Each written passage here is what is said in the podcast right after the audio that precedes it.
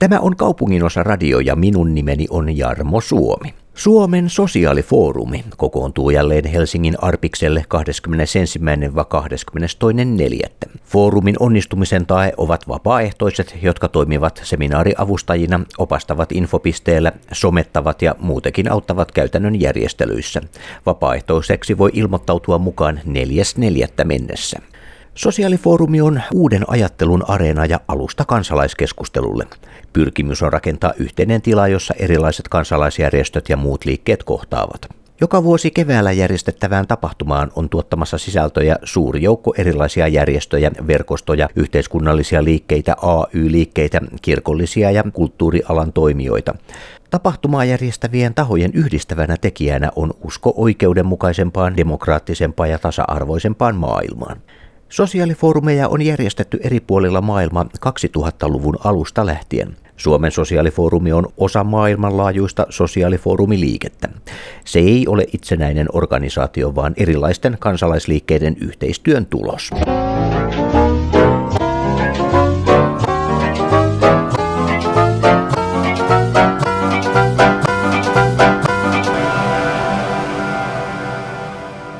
Heikki Ketoharju. Liisa Uimonen. Suomen sosiaalifoorumi on kansalaisliikkeiden kokoontumisajot Suomessa. Eli tota, joka kevät Helsingissä kokoontuu, mitäs, useampi, siis toista sataa kansalaisjärjestöä järjestämään erilaisia tilaisuuksia. Ää, voi olla keskustelua, työpajoja ynnä muuta. Ja fyysisesti tämä on tapahtunut useimmiten tuolla ruotsinkielisellä työväenopistolla, eli Arbiksella, johon taas tänä keväänä ollaan menossa. Ja tuossa nyt juteltiinkin alustavasti tuosta tilasta ja sanoitkin, että se on nelikerroksinen ja kuinka täyteen tämä tulee tänä vuonna? Minkälainen niin kuin ohjelmistokattaus, jos käytetään tämmöistä nykyseksikästä termiä, niin on tuossa oikein nyt luvassa? Joo, kyllä meillä aika täys talo tulee olemaan, että viitenä eri ajankohtana on, on seminaareja ja työpajoja milloin mitäkin. Ää, olisikohan niitä ehkä 12 tai 13 tilassa parhaimmillaan samaan aikaan erilaisia tapahtumia. Tänä vuonna meillä on ehkä erityisesti noita erilaisia järjestöjä kiinnostaa äärioikeistoon ja fasismin nousuun ja rasismin nousuun liittyvät kysymykset ja miten niin kuin sitä sitten käsitellä. Ää, toisekseen kapitalismikritiikki on aika suosittu aihe tänäkin vuonna ja sille on monenlaisia erilaisia vaihtoehtoja kehitteillä. Ää, sitten taas niin kuin sosiaalihuolto- ja perusturvakysymykset. Sote tietenkin keskusteluttaa tänäkin vuonna ää, sosiaalifoorumia. Ää, sitten yhtenä suosikkina siellä on ympäristöahdistuksen käsittelyyn keskittyvä työpaja myös, että siellä on siis todella monipuolista ohjelmaa. Kattootsikko on Kansalaistoiminta ratkaisee. Eli jos ajatellaan, että kovasti on maailma yhtä kriisiä ja toimintatila kapenee ja maailma on hirveä, hirveä paikka ja voidaan siitä keskustella, että miten se on hirveä paikka ummet ja lammet, mutta tänä vuonna sitten mietitään myös sitä, niin että no, miten tästä eteenpäin sitten, millä se ratkeaa se tilanne kansalaistoiminnalla. Tarjotaanko täällä jonkinlaisia valmiita vastauksia vai joudutaanko näitä yhdessä pohtimaan ja kuinkakin pitkälle. No kun sä sanoitkin tuossa jo, että mitkä on tämän vuoden tämmöiset niin kuin ihan niin kuin yleisimmät teemat, mutta onko tässä nyt tänä vuonna huomattavissa jotain sellaista esille nousevaa teemaa, asiaa, joka on niin kuin uutena tulee nyt tänä vuonna? No jos ensin tähän valmiiseen vastauksiin jotakin sanoisin, niin sosiaalifoorumi ei ole koskaan olemassaolonsa aikana oikeastaan pyrkinyt tarjoamaan valmiita vastauksia, koska se niin kuin koko, tämän, koko tämän tapahtuman idea ja koko tämän prosessin idea on vähän toisen sorttinen. Eli, eli tämähän on lähtöisin tuolta Brasiliasta, Porto Alegresta, jossa 2001 ensimmäinen maailman sosiaalifoorumi järjestettiin. Ja tavoitteena oli kyllä etsiä niin kuin vaihtoehtoja tälle niin kuin nykyiselle globaalille kehitysajattelulle.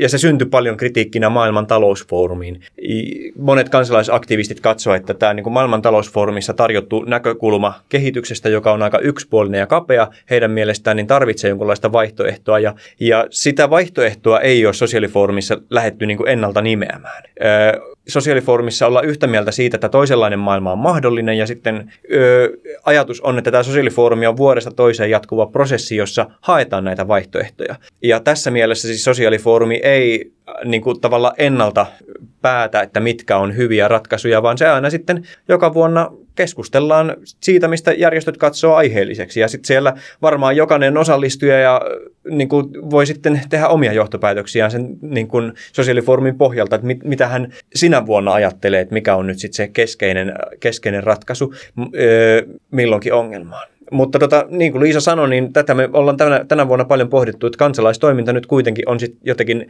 ratkaisijan roolissa. Että se, se ei ole niin kuin joku muu jossain, vaan, vaan kansalaisliikkeet. No, eli Suomen sosiaalifoorumi voi sanoa, että se tietyllä lailla elää ihan omaa elämäänsä, mutta kuinka aikaisia, missä vaiheessa aina aletaan seuraavia foorumeita suunnittelemaan ja järjestelemään? No tämän foorumin kohdalla aloitettiin siinä viime vuoden toukokuussa, eli silloin otin jo Arpikseen yhteyttä ja kyselin, että päästäisiinkö sinne sitten ensi vuoden huhtikuussa, eli nyt sitten 21. ja 22. huhtikuuta. Että siinä kohtaa saman tien, kun on edellinen paketoitu, niin seuraavan suunnittelut pikkuhiljaa alkaa. että toki ne sitten varsinaisesti lähtee kovaa vauhtia etenemään taas vasta niin kuin aina ö, kunkin vuoden alussa tammikuussa ja näin kun saadaan meidän osatapahtumien ilmoittautuminen auki ja näin, että sitten se kovasti tiivistyy vaan se meno kohti foorumia ja näin. Joo, siis näin voisi ehkä sanoa, että tässä sosiaalifoorumin ohjelma on vasta niin kuin nyt alkanut meille paljastua tässä ö, viimeisen kuukauden aikana. Että maaliskuun aikana tota, toi ilmoittautuminen sulkeutui ja sen jälkeen vasta nähtiin, että mitäs, mitäs meillä tänä vuonna oikein on luvassa. Että se on mun mielestä aika hauska prosessi, että tehdään puoli vuotta tapahtumaa, josta aluksi tiedetään seinät ja sitten aletaan hiljalleen tietää vähän, ketkä siellä niin kuin aikoo tänä vuonna olla aktiivisena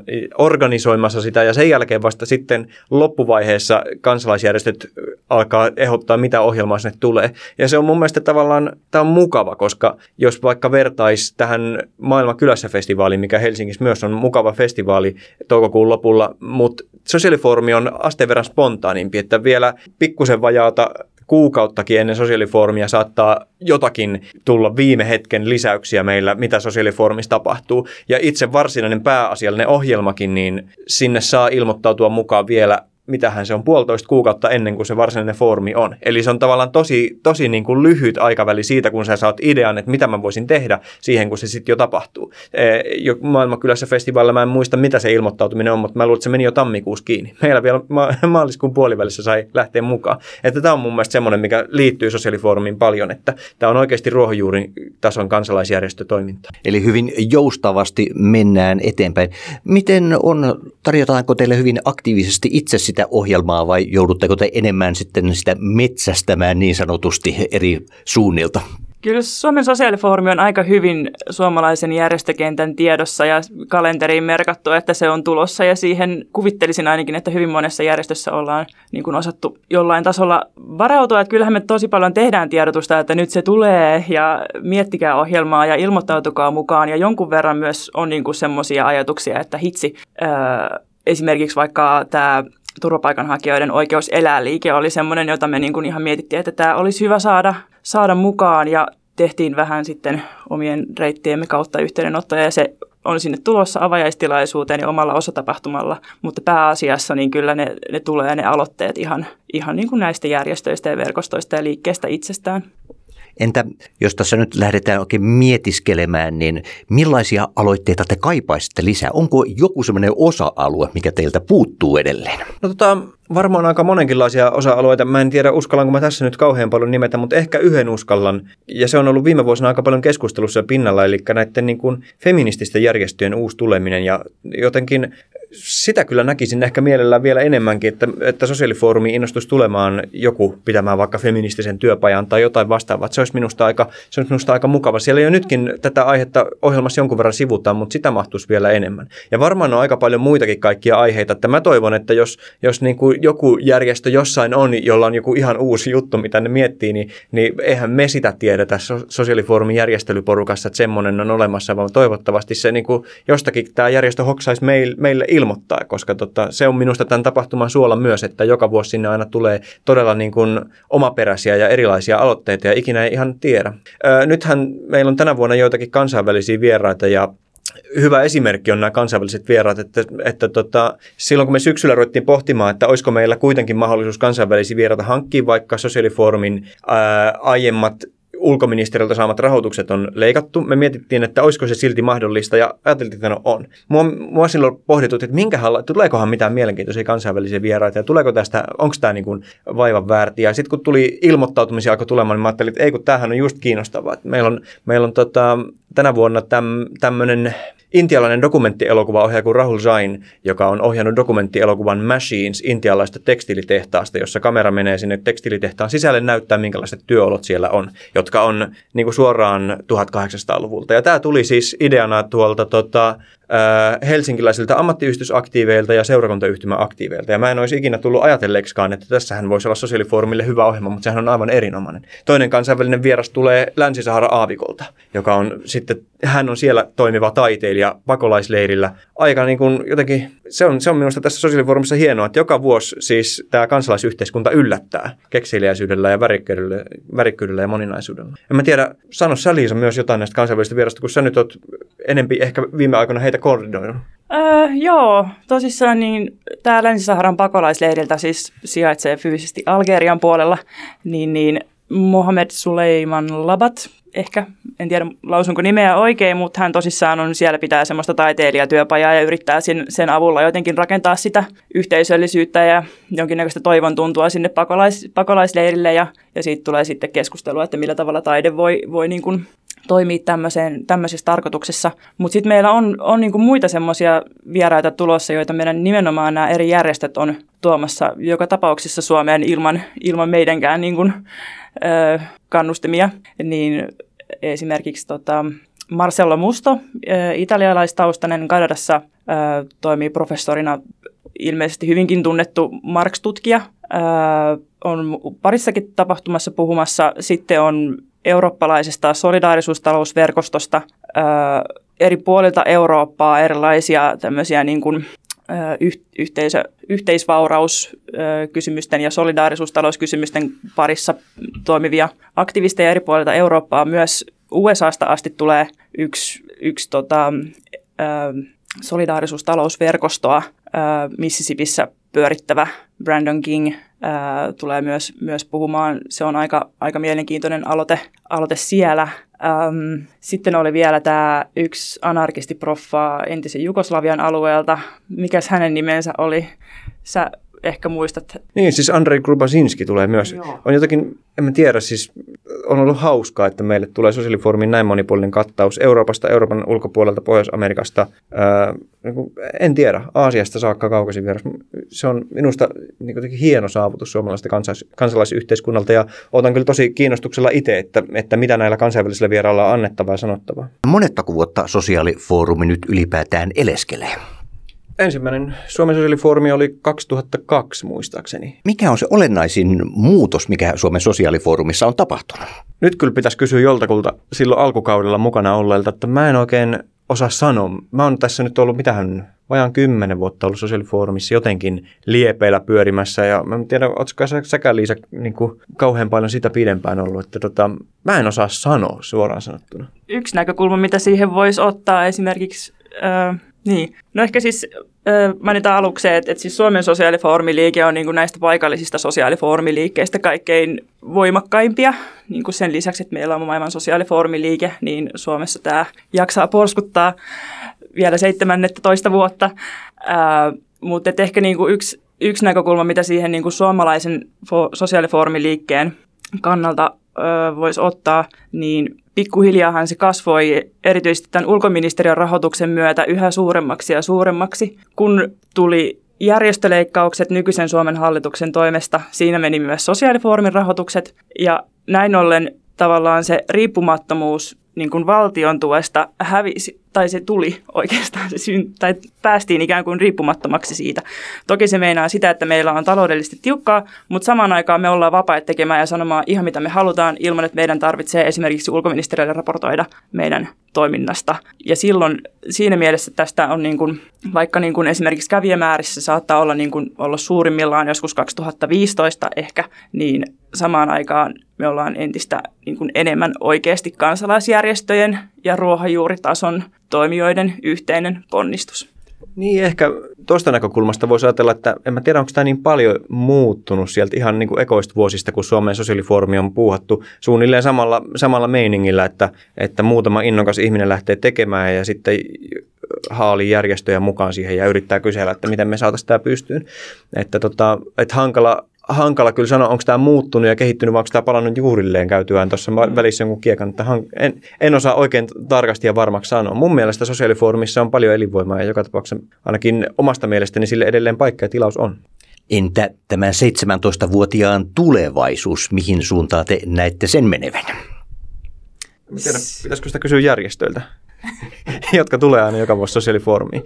Että et hehän sen periaatteessa viime kädessä, ketkä touhuaa ja ketkä jotakin järjestää, niin hehän sen päättää, että mitä mm. ensi ja seuraavana vuonna on. Öö, totta kai kyllä varmaan en mä tiedä, varmaan se niin kuin kiertyy aika paljon sen ympärille, että, tota, että toisenlainen maailma olisi niin kuin tarpeellinen oikeastaan. Se on mahdollinen sosiaalifoorumin mielestä, mutta se olisi myös tarpeellinen ja, ja miten se saataisiin aikaiseksi. Varmaan sen kysymyksen ympäriltähän se jotenkin löytyy se sosiaalifooruminkin tulevaisuus. En, en mä oikein osaa tämän varmemmin tai paremmin sanoa. Ehkä Liisa sanot paremmin. Mm. No mä voin ehkä puhua silleen lähinnä niin kuin omasta henkilökohtaisesta näkemyksestäni. Öö, jotenkin niin kuin, tavallaan tämä nykyisen Suomen hallituskauden niin kuin, politiikka on aiheuttanut tietyn tyyppistä paniikkia ehkä järjestöpuolella ja, ja, ja monesti mo, joissakin on törmännyt sitten semmoiseen niin kuin olemassaolon taisteluun ja, ja sen oman paikan puolustamiseen, mikä sitten niin kuin vie resursseja semmoiselta oikeasti yhteistyöhön ponnistamiselle tai semmoiselle niin kuin vahvemman kansalaisjärjestöliikehdinnän ö, luomiselle. Ja sitä mä niin kuin jotenkin toivoisin, koska siis sosiaalifoorumi olisi mun mielestä siihen erittäin niin kuin hyvä alusta ö, vahvistaa sitä suomalaisen kansalaisyhteiskunnan keskinäistä solidaarisuutta ja pitää, pitää kiinni siitä tilasta, joka niin kuin Suomessa meillä on ollut kuitenkin loppujen lopuksi todella hyvä. Meillä on ollut niin vahva demokratia, että me voidaan periaatteessa sanoa mitä vaan ilman, että se vaikuttaa esimerkiksi rahoitukseen. Öö, en tiedä, onko tilanne enää yhtä, yhtä hyvä, mutta että tavallaan niin kuin sitä toivoisin niin kuin ylipäätään näin niin kuin suomalaisen niin kuin kansalaisyhteiskunnalta niin kuin vielä vähän tatsia siihen hommaan ja sosiaalifoorumi on mun mielestä sille erityisen niin kuin todella hyvä alusta. Eli onko tämä nähtävä myös niin, että sosiaalifoorumi on siinä vaiheessa ta- saavuttanut tarkoituksensa, kun sitä ei enää tarvittaisi? Niin, no ehkä näinkin, äh, mutta tietenkin se, mitä sosiaalifoorumi liikkeessä on tietysti paljon pohdittu, on, on juuri tämä niin kuin sosiaalifoorumin, ää, sosiaalifoorumin luonne, joka on juuri tämä, että, että sosiaalifoorumi ei ota kantaa eikä ennalta kerro ratkaisuja, joka on, joka on sen keskeinen vahvuus ja toisaalta se on myös sen keskeinen rajoite. Että yksi, yksi varmaan semmoinen kysymys, jonka niin kuin, joskus tulevaisuudessa joutuu kansalaisjärjestökenttä pohtimaan, on sitten just tämä, että, että, että mikä tämä sosiaalifoorumin rooli on ja mikä sitten on tehtävä sosiaalifoorumista ikään kuin riippumatta. Liisa viittasi tuohon mun mielestä jotenkin vähän siihen samaan, että kansalais, kansalaisjärjestöjen varmaan kannattaisi puolustaa omaa, omaa niin kuin oikeuttaan sanoa asioita ja toimia ja, ja vaatia muutosta. Sosiaalifoorumissa voidaan tarjota siihen alusta, mutta ihan loppuun saakka ei voi tavallaan sosiaalifoorumin puitteissa sitä kysymystä viedä, koska se ei niin kuin oikein sovi tähän sosiaalifoorumin perus, peruskysymykseen siitä, että, että tämän täytyisi kuitenkin olla moninainen alusta, jossa, jossa saa olla myös keskenään vähän erimielistä,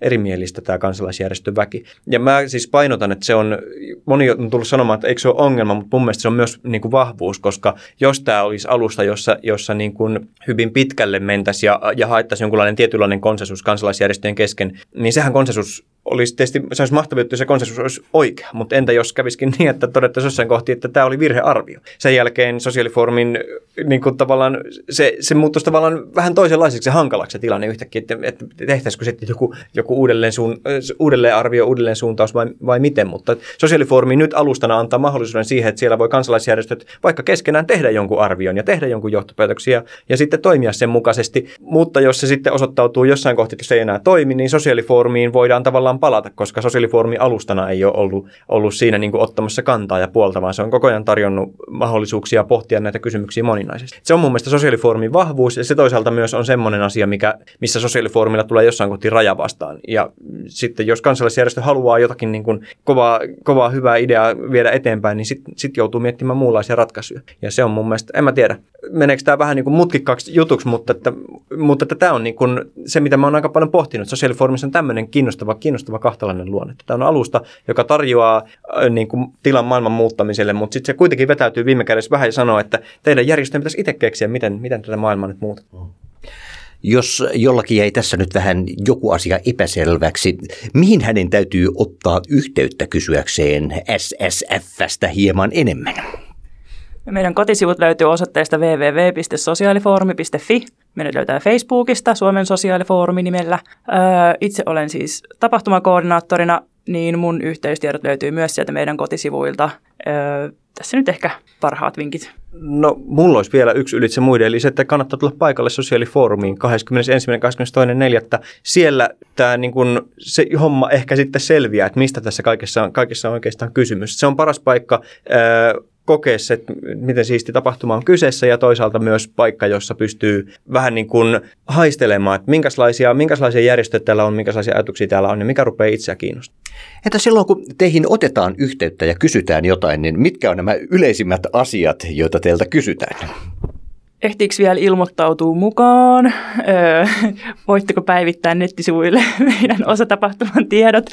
Öö, tässä kohtaa ne on tämän tyyppisiä kysymyksiä, kysymyksiä vielä, että mm, niin, mitäköhän tuohon nyt sanoisi. Sitten varmaan, mä, niin. Joo, mä oon samaa mieltä, että ne on paljon tämmöisiä käytännön kysymyksiä, mistä meiltä ennen kaikkea kysytään, että ehkä sosiaalifoorumi on silläkin tavalla prosessina onnistunut, että kuitenkin kansalaisjärjestöt sitten itse varmaan vastauttaa paljon näitä kysymyksiä tästä niin kuin sisältöpuolesta ja mikä kenenkin kansalaisjärjestön rooli ja paikka ja asema ja tota, tekemisen kenttä on, niin sitten he, ne he saavat sitten kysymyksiä kaikesta mahdollisesta sisältökysymyksistä, että mitä nyt pitäisi tehdä ympäristölle tai turvapaikkapolitiikalle tai muuta. Että ei, ei, ei meillä ehkä semmoista kysytä, mutta meidän yleiskokouksissa käyvä, käyvä niin kuin väki kyllä sitten keskustelee näistä asioista kiinnostuksella. Ja se on, se on mun mielestä yksi tämän sosiaalifoorumin suolla, että tämähän ei ole pelkkä tämä tapahtuma, vaan myös tämä prosessi, missä tätä tapahtumaa tehdään, joka tuo järjestöjä ja ihmisiä yhteen.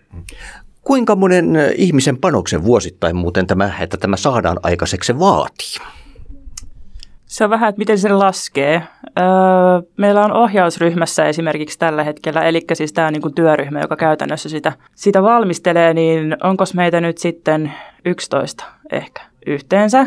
Öö, viime syksynä meitä oli kolmen hengen porukka valmisteli, ja, mutta että sitten meillä on niin kuin nämä yleiskokoukset, jotka toimii semmoista, noin niin siis kaikille sosiaalifoorumin suunnittelusta ja sosiaalifoorumista kiinnostuneille tahoille avoimia tilaisuuksia, ja ne toimii niin kuin sen prosessin niin kuin ylimpänä päättävänä kokouksena. Öö, niissä sitten on vähän vaihtelevasti porukkaa, ehkä jostain 80 8-10 hengestä ylöspäin ihmisiä, kenen kanssa niin kuin sovitaan näitä juttuja, mutta sitten se käytännön toteutus tapahtuu sitten vähän pienemmällä porukalla. Mutta sitten tietenkin, jos miettii sitä osatapahtumien määrää, mikä meillä on, ää, nyt meillä on siis onko meillä vajaa 60 tai 60, niin jokaisessa niissä on tietenkin oma valmisteluporukkansa, joka tekee, tekee paljon töitä, niin se luku nousee, nousee sitten äkkiä. Joo, ja sitten tapahtuma viikonloppuna meillä on vielä erilaisia vapaaehtoisia noista tota, oppilaitoksista ynnä sun muualta ihmisiä, jotka haluaa tulla vapaaehtoistöihin päiväksi tai kahdeksi tämmöistä tapahtumaa järkkäämään ja heitä on sitten jo useampi kymmen myös. Että tämä on tavallaan niin kuin, tämä on kansalaistoiminnalle ehkä aika tyypillinen tämä meidän niin kuin porukka, joka tässä on mukana, että sitä on loppujen lopuksi aika paljon. Yleiskokouksissa käy kymmenittäin loppujen lopuksi vuoden aikana ihmisiä.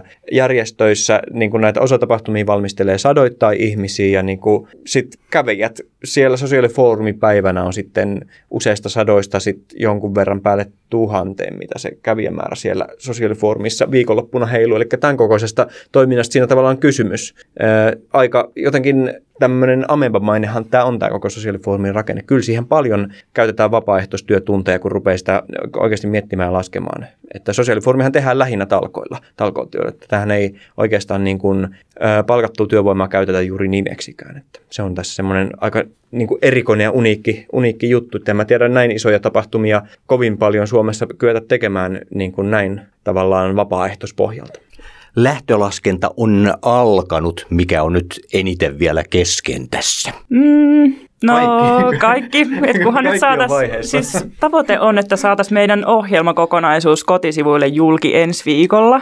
Tänään lähtee meidän osatapahtumajärjestäjille tieto, että nyt on teillä ajat ja paikat varmistuneet, voitte aloittaa tiedotuksen, mutta me itse teemme sen homman tuossa huhtikuun ensimmäisellä viikolla tulee kotisivuille sitten julkise, että kannattaa pysyä kuulolla. Ja tietenkin niin kuin tässä on moni asia varmaan auki niin kuin ehkä siihen lauantai-aamuun asti, kun polkastaan avajaistilaisuus käyntiin sitten 10.30 Arbiksella, niin jännityksellä mennään seuraavat kolme viikkoa vielä osa, osapuolille näin joo, ja jotenkin se sitten aina on lutviutunut, että lauantai-aamuna sitten, kun tapahtuma pyörähtää käyntiin, niin yleensä ottaen kaikki on sitten ollut silleen suhteellisen okosti, että asiat on lähtenyt rullaamaan, mutta tota, se on mun mielestä myös tämän sosiaalifoorumiprosessin hauskuista, koska tämä on tämmöinen kansalaisjärjestön, kansalaisjärjestöjen toimintaa, niin sitten tämä ei ole silleen ihan niin kuin, mitäs mä sanoisin, jokainen kohta ei ole viilattu loppuun asti, vaan tässä on aina pieniä rouheita kulmia, se on mun mielestä kauhean mukavaa tässä, että tästä tulee niin kuin itse tehdyn näköinen tästä tapahtumasta myös. Heikki Ketoharju. Liisa Uimonen. Suomen sosiaalifoorumi on kansalaisliikkeiden kokoontumisajot.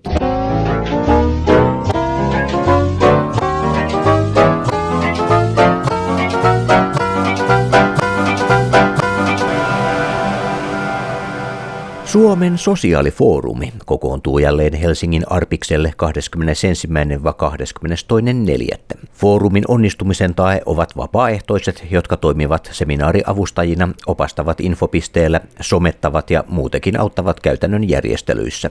Vapaaehtoiseksi voi ilmoittautua mukaan 4.4. mennessä. Kaupungin osa radio ja minun nimeni on Jarmo Suomi. Pakolaisuus, tunteet ja mediakirjan julkistamistilaisuus pidettiin Helsingissä eduskunnan kansalaisinfossa keskiviikkona 14.3. Tilaisuudessa olivat keskustelemassa kirjan toimittajat Mari Maasilta ja Kaarina Nikunen sekä kansanedustajat Li Andersson ja Janar Osan.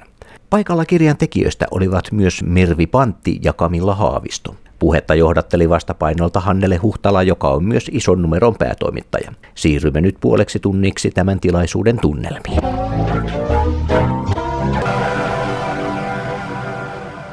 Pakolaiset, tunteet ja media. Kirjan teemoihin perehdyttää kirjan toimittajat Mari Maasilta ja Kaarina Nikunen, niin olkaa hyvä, kertokaa kirjasta enemmän.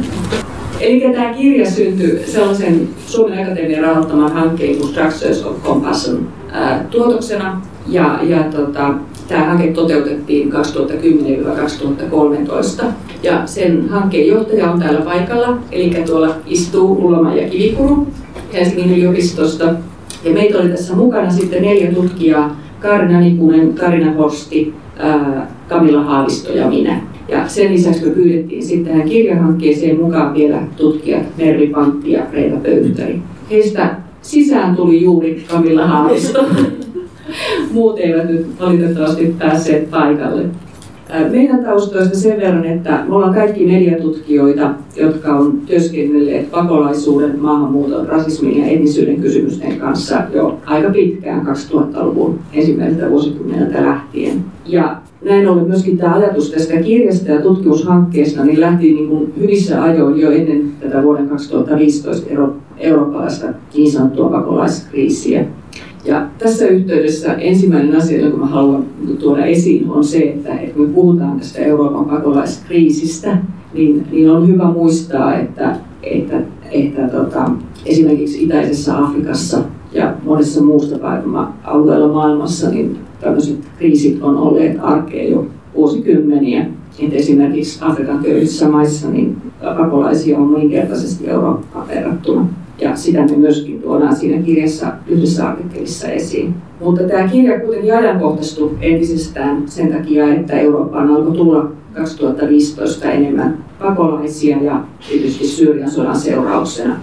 No kirja itsessään se siis koostuu lukuisista tapaustutkimuksista, joita yhdistää paitsi pakolaisuus, myös meidän kiinnostus median tunnerakenteiden tutkimukseen. Ja sen takia nimessä on tämä sana, tun, sana tunteet. Eli yhteisenä juonteena on kysymys siitä, että kuinka media muokkaa tunteita osaksi tiettyjä moraalisia järjestyksiä. Me ajatellaan, että Euroopan pakolaistilanne on niin pakottanut meidät tai haastanut meidät pohtimaan humanitarismin ydinkysymyksiä ihmisyydestä. Tämä uusi tilanne, jossa, jos lainaan tutkija Poltanskia, niin me ollaan kohdattu se tilanne, että kaukaiset toiset tulee jakamaan sitä samaa tilaa meidän onnekkaampien kanssa ja meidän pitää ennustaa siihen joku mielipide. Tämä pakolaiskriisi on ruokkinut pakolaisia ja turvapaikanhakijoita vastustavia liikkeitä, ja niiden taustaltahan löytyy populistisia ja äärioikeistolaisia puolueita, ja mediassa tämä on näkynyt erityisesti vihapuheena ja kiivaana väittelynä. Ja tämä on se puoli, mikä usein muistetaan mediasta ja korostetaan tätä lisääntynyttä vihapuhetta ja rasismia. Mutta toisaalta niin pakolaiskriisi on myöskin avannut tietä ihan uudenlaiselle solidaarisuudelle, koska se on pakottanut myöskin eurooppalaiset ja meidät suomalaiset niin ottamaan kantaa ja osoittamaan myötätuntoa ja solidaarisuutta. Ja Tämä me ollaan haluttu tuoda esiin tässä kirjassa, että niin kun asiassa on molemmat puolet ja, ja mediassakin on kirjoa enemmän kuin mitä usein muistetaan. Ja sen takia me pohditaan tässä kirjassa niin, myös myönteisten tunteiden, kuten esimerkiksi solidaarisuuden ja myötätunnon rakentumista näissä mediaesityksissä. Sitten toinen, toinen pointti, minkä mä haluaisin tästä kirjasta tuoda esiin, on mediaesitysten monimuotoisuus.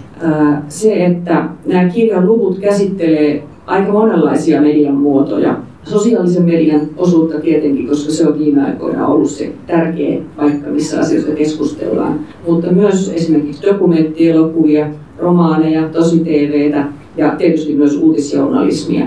Me on haluttu tuoda esiin tämä median koko kirjo, koska pakolaisuutta ja siirtolaisuutta käsittelevässä mediatutkimuksessa, jota mekin siis ollaan aikaisemmin tehty, niin on erityisesti korostunut tämä uutiset, niin uutisten ja kovien, kovan journalismin rooli. Mutta elokuvat ja viihde voi kuitenkin puhutella sellaisiakin yleisöjä, jotka ei yleensä ole varsinaisia uutisten suurkuluttajia. Ja niiden kautta voidaan käsitellä monimutkaisempia tunnerakenteita kuin uutisessa, joka on usein aika lyhyt ja määrämuoto on tehty. Ja sen takia meidän mielestä on tärkeää, että, että tällaisistakin aiheista ja mediasisällöistä niin puhutaan ja tehdään tutkimusta. Sitten viimeinen aihe, minkä mä nostan tästä kirjasta esiin, on paikan ja median suhde, koska tässä kirjassa tarkastellaan myöskin paikan ja median välistä suhdetta, eli sitä, että minkälaisina me ymmärretään eri paikkakunnat, kaupungit, maat ja mantereet, että kuinka avoimia tai suljettuja ne on muutoksille ja muuttoliikkeelle. Ja tässä medialla on myöskin aika tärkeä rooli. Että media voi määritellä paikkoja esimerkiksi kosmopoliittisina tai vieraanvarasina tai toisaalta uhattuna tai vihamielisinä. Esimerkiksi pienet maaseutupaikkakunnat Suomessa on usein määritelty tällaisiksi suljetuiksi ja vihamielisiksi muuta tulevia kohtaan. Ja tällaisiin aiheisiin liittyy, liittyy meidän tutkimuksessa esimerkiksi sellaiset luvut, jotka käsittelee Italian Padolaattoa tai Suomen kauhavaa tai Lammin vastaanottokeskusta ja sitä, että minkälaisia mediakeskusteluja niissä on käyty. Tässä oli nämä kolme sellaista keskeistä teemaa, mitkä mä haluan tästä nostaa esiin ja sitten mä annan puheenvuoron Kaarin. Joo, kiitos. Tota, mulla on aika paljon vähän samantyyppisiä pointteja tai, tai niin kuin näihin liittyen, mutta, mutta yksi asia, mikä tässä mun mielestä on ollut semmoinen, semmoinen tota, miten me ollaan tarkasteltu tätä aihepiiriä, koska meillä on tavallaan aika pitkä perspektiivi ja ollaan katsottu vähän sitä, että, että mikä on, niin kuin, miten tässä vuoden 2015 aikana tietyt asiat toistuu, jotka on toistunut mediassa hyvin pitkään, tietyt stereotyyppiset uhkakuvat ja ja, ja esitystavat, mutta sitten toisaalta niin tämä muutos, itse mediakentän muutos ja, ja digitalisoituminen, medioituminen, niin sehän on tuonut tähän niin kuin tämmöisen uuden ulottuvuuden, ää, jonka kautta, joka tietysti tarkoittaa, että nämä tunteetkin tulee ihan eri tavalla ää, esiin tässä keskustelussa. Ja, ja tavallaan voi ajatella, että, että kun on syntynyt uudenlaisia, niin kuin uudenlaisia mahdollisuuksia osallistua julkiseen keskusteluun, mikä on tietysti niin kuin äärettömän tärkeää, mutta sitten toisaalta samaan aikaan tämä julkinen keskustelu on, on kärjistynyt. Ja tavallaan mediaa käytetään sitten nyt myös ehkä paljon selkeämmin poliittisena aseena toisia vastaan. Ja esimerkiksi pakolaiskeskustelussa tämä näkyy kyllä hyvin tämmöisenä pelko- ja uhkakuvien lietsomisena. Ja me kaikki tiedetään, miten paljon niin kuin tämä valemedia työllistää tällä hetkellä ja, ja niin kuin aiheuttaa tämmöistä, tämmöistä epätietoisuutta ja ylipäätään tämmöinen niin kuin toden ja epätoden raja, rajankäynti on niin kuin kasvanut. Ja ja tietysti sitten tässä niin kuin medioituneessa äh, maailmassa, missä me eletään, niin, niin kuin media tulee ihan eri tavalla osaksi arkea ja tavallaan iholle, niin sen kautta myös niin kuin tämä, tavallaan tämmöinen affektiivinen tunnekuvasto voi olla myös niin kuin, paljon vaikuttavampaa kuin aikaisemmin. Ja tämä on yksi sellainen, mitä me pohditaan tässä yhdessä luvussa, joka käsittelee sosiaalista mediaa ja tätä Ku tapausta, jos muistatte Lahdessa tämän, tämän kuvan, niin sen leviämistä somessa ja minkälaista keskustelua se on herättänyt. Ja, ja niin kuin hyvin monenlaisia tunteita. Ja tämä meidän niin näkökulma tunteisiin on, on siinä mielessä tärkeä, että tietysti koska ne liittyy kaikkeen inhimilliseen toimintaan. Ja siksi on hirveän tärkeää, että me ymmärretään, miten ne rakentuu. Että monethan ajattelee, että tunteet on jollakin tavalla sisäisiä ja niin kuin olemassa olevia, mutta, mutta totta kai ne on myös kollektiivisia. Niillä mobilisoidaan toimintaa ja tunteita rakennetaan eri tavoin. Ja media tietysti kierrättää ja herättää ja kasvattaa monenlaisia tunteita. Ja, ja tota, sen takia on, on aika tärkeää myös ymmärtää tämä, millä tavalla ne rakentuu. Ja voisi sanoa, että tässä, tässä kirjassa tulee esiin niin monessa eri kohdassa tämä, että esimerkiksi miten nämä pelkokuvastot on ollut, niitä on kierrätetty aika, aika tota pitkään jo somessa ja, ja näissä tapaustutkimuksissa, missä me tehdään, niin, niin mun omalla kohdalla, kun mä olen tutkinut tota, tätä Kauhavan tapausta ja sitten toisaalta myös Etelä-Italiassa pientä kylää, niin, niin tässä Kauhavan tapauksessa näkyy se, että, että, että nämä pelko, niin kuin tämmöinen ajatus siitä, että, että tai pakolaisiin kohdistunut pelko oli hirveän voimakasta jo ennen kuin yksikään turvapaikanhakija oli, oli tullut paikkakunnalle. Että tavallaan nämä ajatusmallit on ollut valmiina jo, jo ja, ja näitä on sitten käyty hyvin niin kuin, niin kuin ehkä monet muistaa, siellä kaupalla käytiin aika kovaa keskustelua tästä aiheesta. Uh, mutta että, että nämä on tavallaan tämmöisiä, mitä on, mitä on hyvin, hyvä myös miettiä, että mistä ne tulee, että nämä tunteet ei, ei niin kuin välttämättä olekaan tosia, että niin kuin, tai tavallaan sellaisia, jotka, jotka syntyy jotenkin kokemuksesta, vaan niitä myös tuotetaan kulttuurisesti ja, ja, ja sosiaalisesti. Uh, ja tota, äh, sitten näistä muista tapaus, tapaustutkimuksista voi, voi ehkä nostaa esiin myös tunteiden osalta esimerkiksi Tosi TV, joka yllättäen on myös tämmöinen alue, jossa pakolaisuutta käsitellään ja jossa myös rakennetaan, tavallaan pyritään rakentamaan tämmöinen ymmärrys siitä, että miten me kohdataan toisia ihmisiä tai mitä pakolaisuus tar- tarkoittaa. Mutta, mutta näissä mediamuodoissa usein niin kuin lähtökohtana on tavallaan pyrkiä lisäämään myötätuntoa ja empatiaa, mutta usein se jää aika tämmöiseksi pinnalliselle tasolle, jossa, jossa tavallaan niin kuin oleellista on se hyvän olon tunne, ei ehkä niinkään se toisen kuunteleminen ja ymmärtäminen. Tämä on, tämä on niin kuin yksi sellainen kysymys, jota me tarkastellaan tässä, että, että millä tavalla tämä, myötätuntoa voisi rakentaa, joka olisi jotenkin tavallaan syvällisempää ja, ja niin kuin tuottaisi tämmöisiä kuulemisen, niin kuin oikeita kuulemisen kokemuksia ja e, ettei se jäisi vain tämmöiseksi pinnalliseksi hyvän tunteeksi. Ja, ja ehkä voi vain todeta, että, että myötätunto on tärkeää, mutta se on myös vaikeaa, niin jotta se todella tuottaisi jotain muutoksia. Ja se, mikä tässä ylipäätään tässä pakolaiskeskustelussa, mitä me ollaan käyty, käyty 2015 ja myös äh, sitä ennen niin tämä suomalainen julkisuus, niin se, mikä sille on ehkä, ehkä leimallista, on se, että että niin kuin itse pakolaiset tai pakolaistaustaiset ihmiset on todella ollut, ei, eivät ole niinkään olleet mukana julkisuudessa tai päässeet määrittelemään näitä aiheita, vaan heidän puolestaan on puhuttu, puhuttu paljon ja, ja suomalainen julkisuus on sillä tavalla ollut aika, aika yksiääninen, voisi sanoa. Kiinnostavaa on ollut, että tässä nyt näiden muutosten aikana on syntynyt tällaisia hienoja kampanjoita, kuten tämä Ennen olin pakolainen tai tai sitten tällaisia medioita somen puolella, jossa on sitten ryhdytty niin kuin kriittisesti tarkastelemaan, mitä tapahtuu esimerkiksi vastaanottokeskuksissa ja sitten tietysti Migrin toiminnan ympärille. Ja nämä on tullut usein tämmöisten niin kuin aktivismien kansalaisliikkeiden kautta. Että sekin pistää tietysti miettimään, että, että mitä valtajulkisuus voisi tässä tehdä. Että olisiko, olisiko syytä miettiä sitä.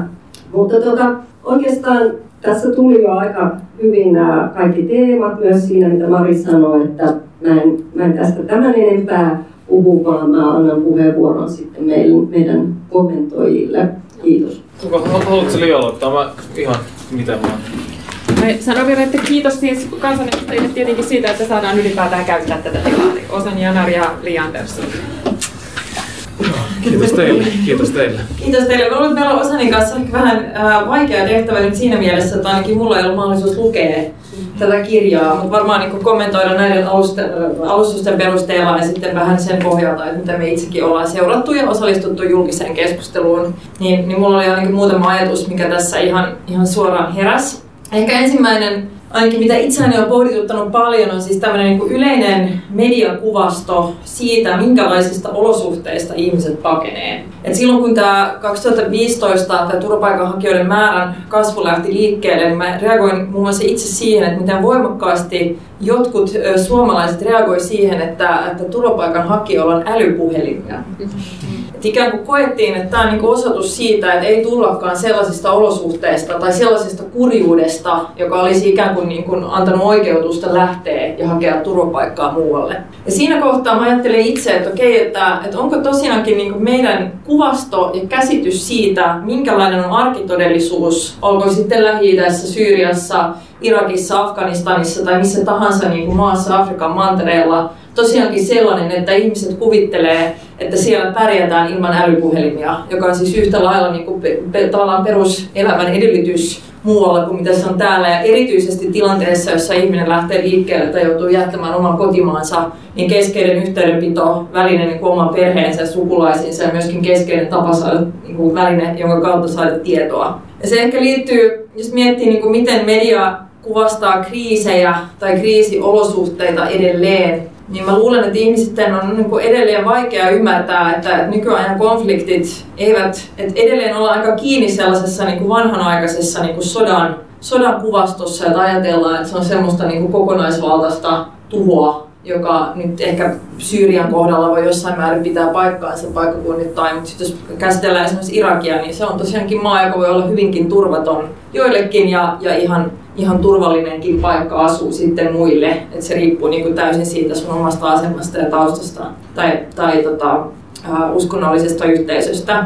Tämä on ainakin yksi, yksi tällainen kuin mediakuvastoon liittyvä asia, mitä itse olen pohtinut ja miettinyt, että tämä on tavallaan niin laajempi ongelma, että, että mitä uutisoidaan ja miten uutisoidaan siis siitä, mikä se arkitodellisuus tai poliittinen todellisuus muualla on. Sitten tämä myötätunton, myötätunnon tematiikka on, on tuttu ja, ja hirvittävän vaikea aihe omasta mielestäni, koska kyllähän politiikassakin aika paljon niin kuin mun mielestä huomaa sen, että me pelataan ikään kuin myötätunnolla myöskin silloin, kun yritetään lisätä ihmisten ymmärrystä siis sille, miksi ihmiset pakenee tai, tai miksi meidän pitäisi myöntää turvapaikkaa. Ja hyvin helposti niin kun nostetaan just näitä esimerkkejä, joista on lapsiperheitä tai raskaan, raskaana olevia naisia. Sipilähän teki tämän kuuluisan ulostulon, jossa hän sanoi, että hänen oikeustajunsa ei mahtuisi se, että jos palautuslennoilla olisi raskaana olevia naisia tai pieniä lapsia.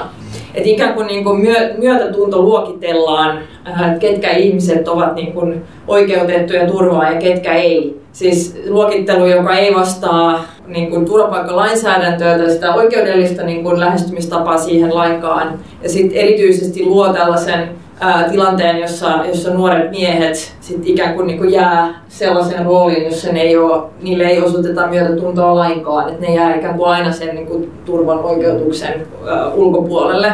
Niin tämä on on kokenut ongelmalliseksi sen tunnistaa mediasta ja, ja siis siinä mielessä niin kuin tunnistaa sen myöskin niin kuin politiikan teosta. Et kyllä niin kuin helposti, erityisesti tilanteessa, jossa asenteet koetaan vihamielisiksi, niin pyritään niin kuin vetoamaan ihmisten myötätuntoon sellaisten esimerkkien kautta, jotka sä tiedät itsekin, että tämä herättää niin kuin tietynlaisia tunteita ihmisissä varmasti. Ähm, ja sitten kolmas tällainen seikka, joka nyt ehkä liittyy just tähän, tähän median niin kuin, ja pakolaisuuteen, on tämä niin kysymys siitä, että minkä, minkälaiselta näyttää raja 2010-luvulla, miten rajat toimii. Ähm, että miten voisi ikään kuin kuvastaa ihmisille, että, että niin kuin rajat nykypäivänä voi olla sekä hyvin auki että hyvin kiinni, niin kuin samanlaiset rajat riippuen täysin siitä, mistä sä tuut, mikä sun kansalaisuus on tai, tai niin kuin etnisyys tai ihonväri. Ähm, että just tämä niin kun median käyttämää sanastoa siitä, että jo, jo, jokin tulvii tai rajat on auki tai rajat on kiinni, niin ne on kaikki tällaisia harhaanjohtavia käsitteitä, jotka ei oikeastaan niin tarkoita mitään, kun me eletään maailmassa, jossa rajat voi olla samanaikaisesti täysin auki ja täysin kiinni, riippumatta siitä, mikä, mikä kansalaisuus sun passissa lukee. Et miten päästäisiin tällaisista käsitteistä sitten puhumaan tavalla, joka antaa totuudenmukaisemman kuvan rajakäytännöistä tai, tai siitä, mitä pakolaisuus näyttää ja, ja mitä se käytännössä on. Joo, kiitoksia. Ähm, todella hyvät kommentit ähm, sekä kirjailijoilta, siis tutkijoilta että, että Liiltä. Ähm, mä en myöskään päässyt lukemaan tätä, tätä kirjaa, mutta olisin ilo mielin tota, lukenut ja haluankin lukea tulevaisuudessa. Ähm, tota, mulla heräsi muutama asia nyt, nyt tässä, ähm, muutama asia tuli, tuli mieleen ja, ja, ja musta on tosi tärkeää tutkia, että mikä on median tapa käsitellä erilaisia ilmiöitä ja, ja se tavallaan vallitseva retoriikka, millainen se on, niin, niin sen esille tuominen ja sen, sen pohtiminen on erittäin tärkeää. Ja, ja, koska siis sehän vaikuttaa siihen, että mitä me normalisoidaan. Eli, eli jos, jos tietyn tyyppinen kielenkäyttö alkaa olla niin mediassa toistuvaa, niin sitten se on normaalia. Se, se, sit se välittyy arkikieleen. Ja, ja mulla on siis hirveästi omiakin, siis omakohtaisiakin esimerkkejä asioista, No, voisi ehkä aloittaa sillä, että esimerkiksi sulakkisanaa käytetään tosi paljon nykyään jopa valtamediassa, joka on musta aika, aika, aika outoa, aika ongelmallinen. Sitten sit puhutaan paljon, paljon elintasopakolaisista ja, ja joidenkin ohjelmien otsikot voi olla esimerkiksi se, että, että ovatko no, vaikka joku, vaikka Tsekin hallitus ei halua elintasopakolaisia. Ja, ja, ja niin tavallaan puhutaan ihan, ihan aika niin tällaista populistista retoriikkaa jo niin kuin joissakin tapauksissa. En syytä koko valtamediaa. Mediahan on aika, aika ei ole mikään monoliittinen, vaan, vaan tosi niin kuin, muodostuu monesta toiminnasta, että, että se pitää toki pitää mielessä.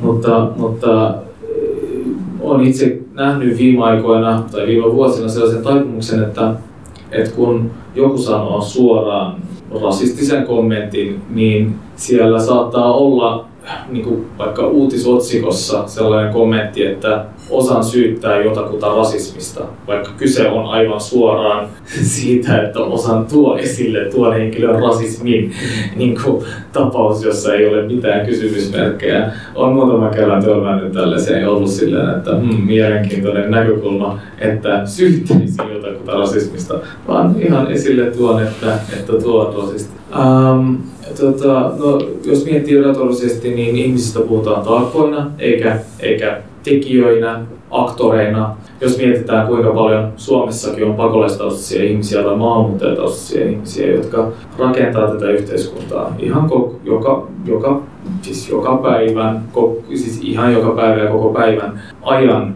ja, ja tekee paljon hyvää Suomen eteen ja, ja Suomi on heille, heille koti niin, niin tämä taakka-ajatus, niin se, se välittyy monista keskusteluista. Se, se on aika, aika turhauttavaa. Ja, ja jotenkin itse, kun äsken kuuntelin tätä keskustelua, niin en voinut olla miettimättä siis sitä, että mä tulin 14-vuotiaana Suomeen, nyt on 30, eli olen asunut 16 vuotta täällä. Olin siis pikkupoika, kun saavuin Suomeen, joka ei osannut suomea ollenkaan. Ähm, mun tarkoitus ei ollut tulla kansanedustajaksi, tai no mun unelmat oli aika paljon, ne oli paljon pien, pienmuotoisemmat, mutta, mutta et, et ihan siis tavallisesti opin kielen ja sain kavereita ja, ja lähdin yliopistoon. Tavallaan se mitä mä halusin oli, oli elää normaalisti. Ja nyt huomaan sen tilanteen, että olen joillekin ihmisille muuttunut symboliksi, vaikka negatiiviseksi symboliksi, jossa, jossa halutaan mun poistuvan maasta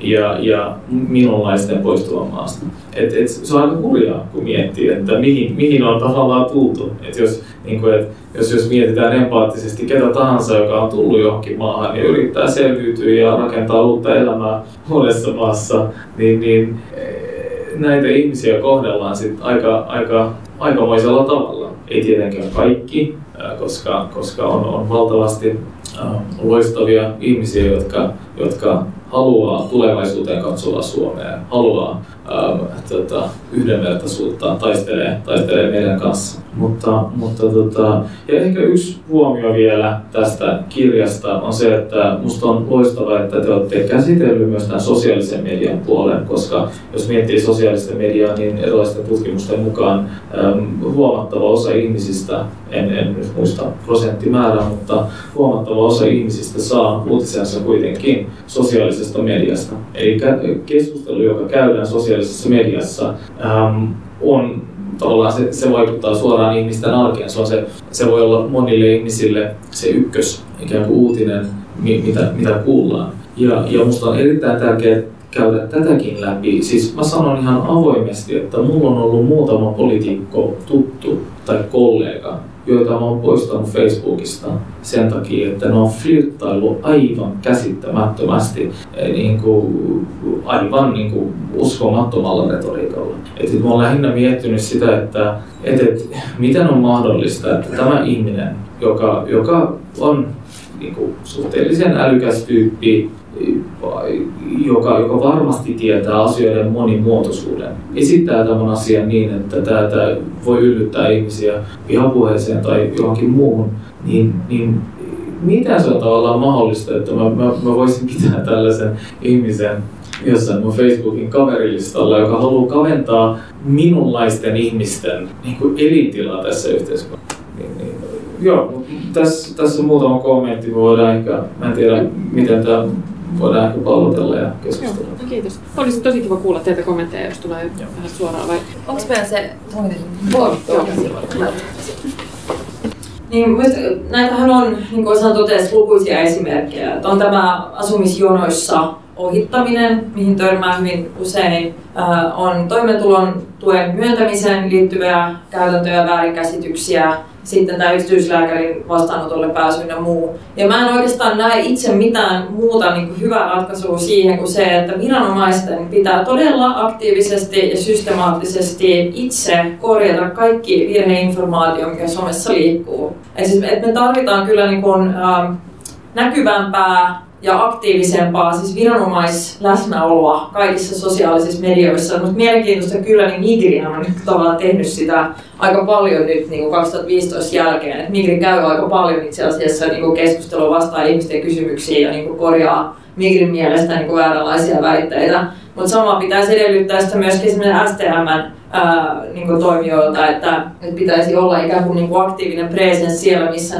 näitä keskusteluja on. Koska se, se on se on se taho, joka kaikista parhaiten myöskin voi niin sanotusti niin debunkata virheellisen väitteen. Että kyllä mä mieluummin itse jaan viranomaisten jakamaa tietoa siitä, että miten asiat on, kun jonkun aktiivisen kansalaisen itse selvittämää tietoa, joka, joka niin kuin oikeudellisuudesta ei sitten kuitenkaan voi olla täyttä varmuutta. Sitten mitä tulee niin kuin pakolaisuus- ja maahanmuuttoterminologiaan, niin Ää, totta kai niin kun, jos, puhutaan, siis jos puhutaan poliittisista päätöksistä ja käytännöistä, niin on tärkeää niin kun, tehdä selväksi, mistä puhutaan milloinkin. Sitten toisaalta kyllä niin huomaa sen, että tämä on aika keinotekoinen joillekin myöskin tämä erottelu. Että jos nyt puhutaan ihmisistä, jotka tai perussuomalaisista puolueista tai niin tahoista, jotka vastustaa maahanmuuttoa, niin nämä niin vaihtuu koko ajan nämä argumentit. Humanitaarinen maahanmuutto on ok, mutta töihin ei tänne saa tulla viemään meidän työpaikkoja. Sitten kun niitä monetaarisia maahanmuuttajia tulee, eli turvapaikanhakijoita, niin ei käy missään nimessä, mutta työ, työntekijät ovat kyllä tervetulleita, jotka tekevät niin kuin,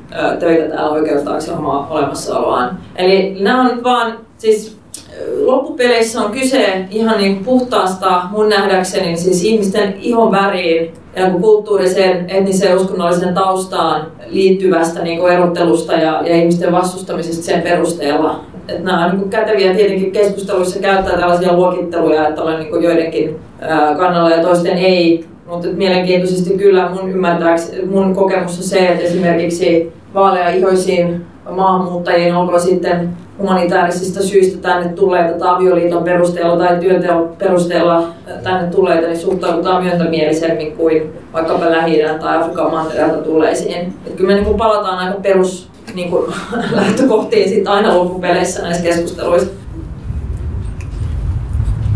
Mä voisin sanoa vielä, vielä tästä, ää, lähinnä näistä käsitteistä ja siitä, että kun me ollaan, tutkittu pakolaisuutta, niin meidän kirjan ihan ensimmäisellä, ensimmäisellä sivulla on, on määritelmä siitä, että mitä me tarkoitetaan näillä sanoilla, ää, jotta niin eroteltaisiin se, että, että ketkä on siirtolaisia, ketkä pakolaisia, ketkä turvapaikanhakijoita.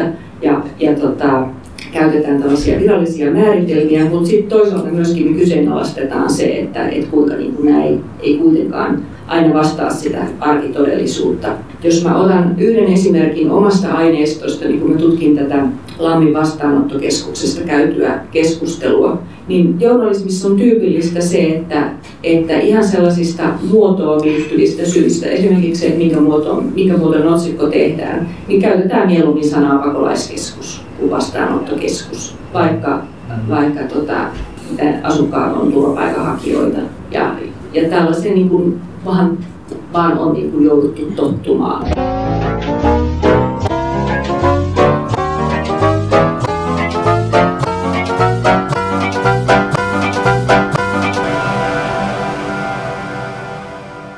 Pakolaisuus, tunteet ja mediakirjan julkistamistilaisuus pidettiin Helsingissä eduskunnan kansalaisinfossa keskiviikkona 14.3. Tilaisuudessa olivat keskustelemassa kirjan toimittajat Mari Maasilta ja Kaarina Nikunen sekä kansanedustajat Li Andersson ja Janar Osan. Paikalla kirjan tekijöistä olivat myös Mervi Pantti ja Kamilla Haavisto. Puhetta johdatteli vastapainolta Hannele Huhtala, joka on myös ison numeron päätoimittaja.